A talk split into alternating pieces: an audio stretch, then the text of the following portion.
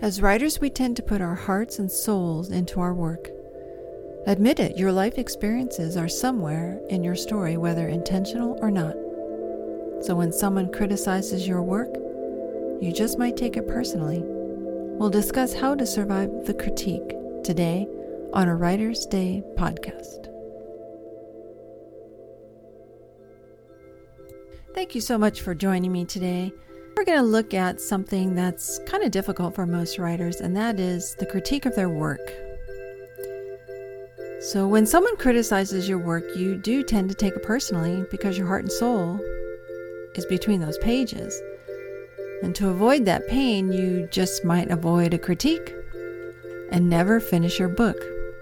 You might think, if I never type the end, then I will never have to experience that constructive criticism about my work, about me, or my book.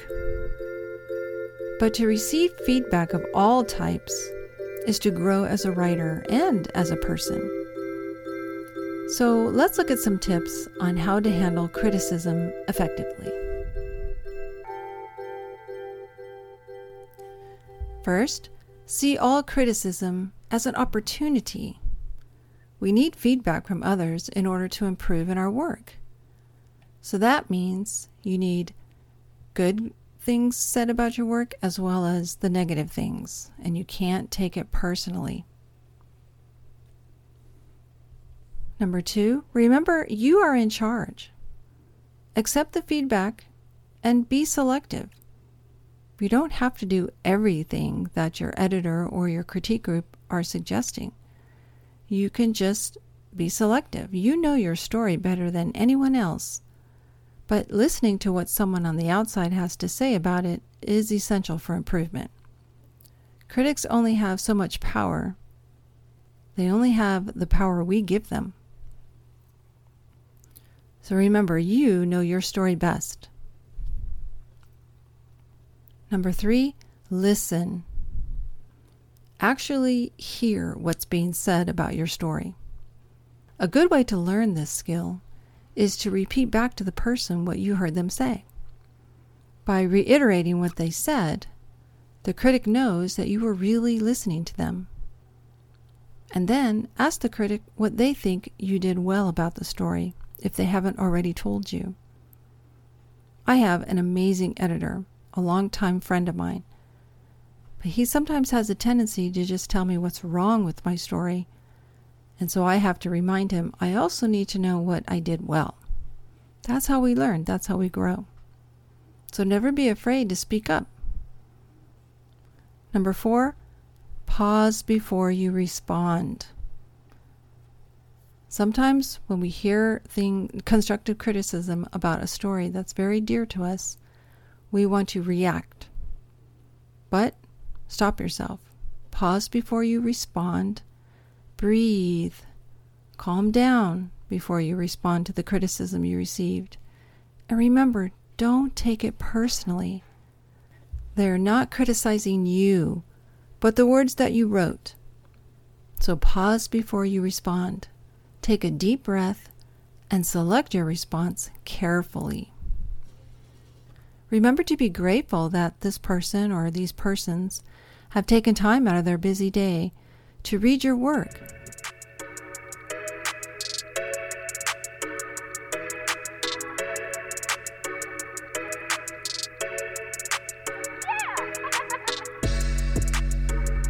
Number five, consider the big picture. The critic may only have the first three chapters or 15 pages of your story. Yes, it's true, they should see the gist of your story who your protagonist is, a little bit about your setting and theme in the first chapters, but they don't know the entire story, and you do. So the criticism will feel bigger than it is, but you have to remember they're not reading the entire story. So take, take that into consideration as you listen to their feedback. Number six, be sure to thank your critic.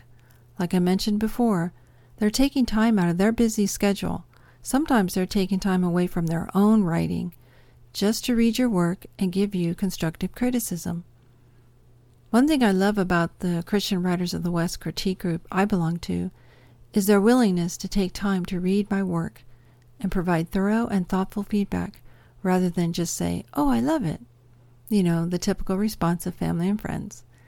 No, they go through line by line and they let me know if my plot isn't working.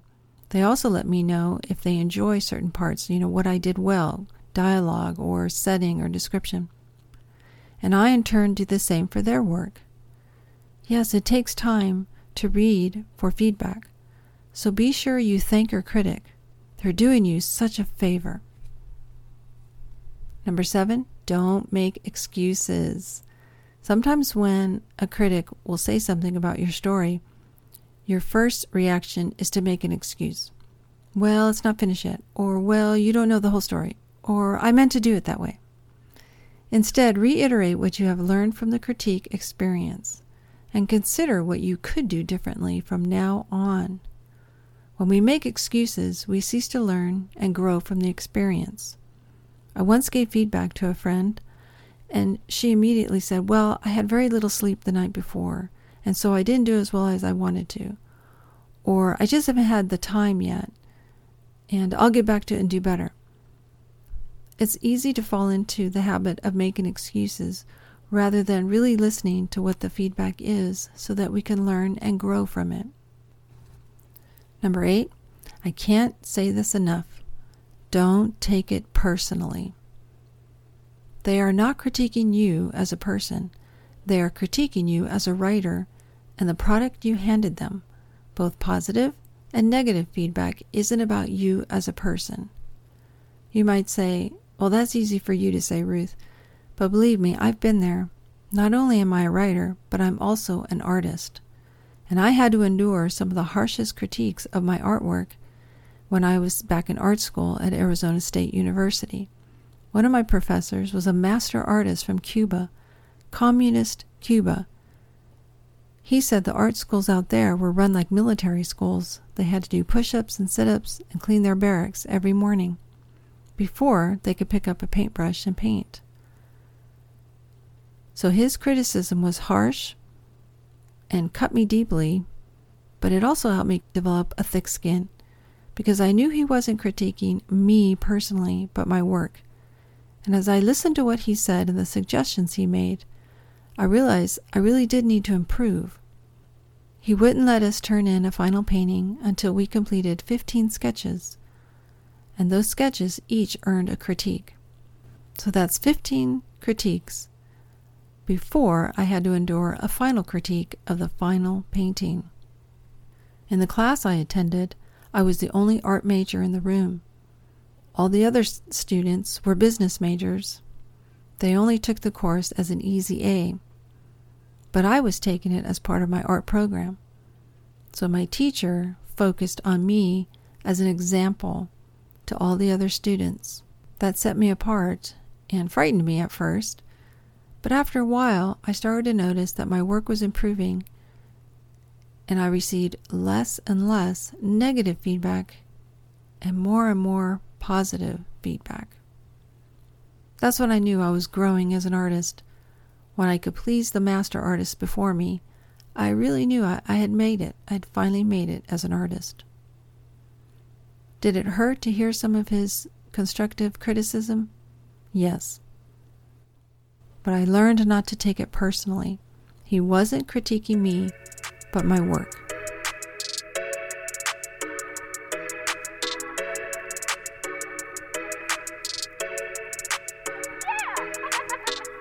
Number nine, see criticism as help.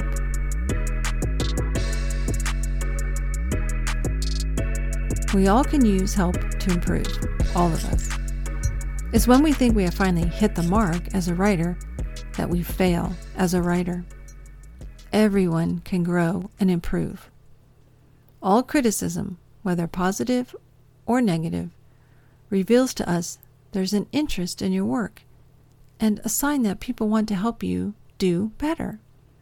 So take it as a sign that they wish for you to improve, because if they didn't, they would simply say, Oh, I love it. It's great, just as it is. And number 10, last of all, Don't be too hard on yourself. Writing a book is hard. Not everybody can do it. And putting it out there for others to read, that's even harder. Everyone makes mistakes, and everyone has things to learn. Yes, even J.K. Rowling. The critique of your work will prevent you from making the same mistakes over and over again. If, and this is the key, if you are willing to listen and learn and make the changes. Letting go can be hard. Sometimes we think our story is perfect just the way it is. But we need to realize no, we all need to work on something. So be willing to listen and learn and go back and make the revisions. And you'll see that over time your work, your writing will start to improve. There's a popular saying don't let compliments get to your head, and don't let their criticism get to your heart. And that's so true. I hope this session has helped you. Does negative feedback hurt? Yes. I can tell you from personal experience that it does. Can you learn from all types of feedback about your work? Absolutely. So don't avoid it. Seek it out. Your next step is to finish your work in progress. Type the end and have others read it for constructive criticism. Yes, it's time. It's time to hand over that project you've been working on for so long. It takes a leap of faith to put your work out there for others to read, but that's how we grow. Believe me, I know. I stood in front of a group of middle school kids, and my books were on the shelf inside my classroom. I was facing my target audience, and I had to watch them get up and go across the room to my bookshelf and pull one of my books off the shelf to read. My heart would pound fast, and my breathing would quicken as I realized, oh my goodness, these kids are my target audience, and you know how honest kids can be. If my book was terrible, they would not hesitate to tell me. As I watched them flip open the books and start reading, I had to understand that this is what it's all about. I was taking that leap of faith by putting my work out there to my target audience right before my eyes. Blessedly, the kids did come up to me and tell me that they loved my stories, that they loved my books. Oh, they didn't hesitate to point out the grammatical errors they found within the pages, but that's okay. They each would tell me how much they enjoyed my story. So you have to take that leap of faith. So think about it. What did you take away from this session? Did something speak to you personally? Are you struggling with constructive criticism of your work? Do you avoid typing the end on the book you've always wanted to write simply because you're afraid of putting it out there for others to read? Now is the time. Make 2019 the year this happens for you. Finish that book, get it out there for constructive criticism, and take that leap of faith. What are you waiting for? Thanks so much for joining me today. I hope that you've learned a lot about constructive criticism and how to survive the critique of your work. There's another saying Never assume that every critic is a hater. Not everyone is hating on you. Some people are telling you the truth. And that's what you need to do, need to know in order to accomplish your goals. Next time we'll look deeper into what writing is and the power of words. Thank you so much for joining me today, and I hope you learned something about yourself and your work. Until next time, God bless.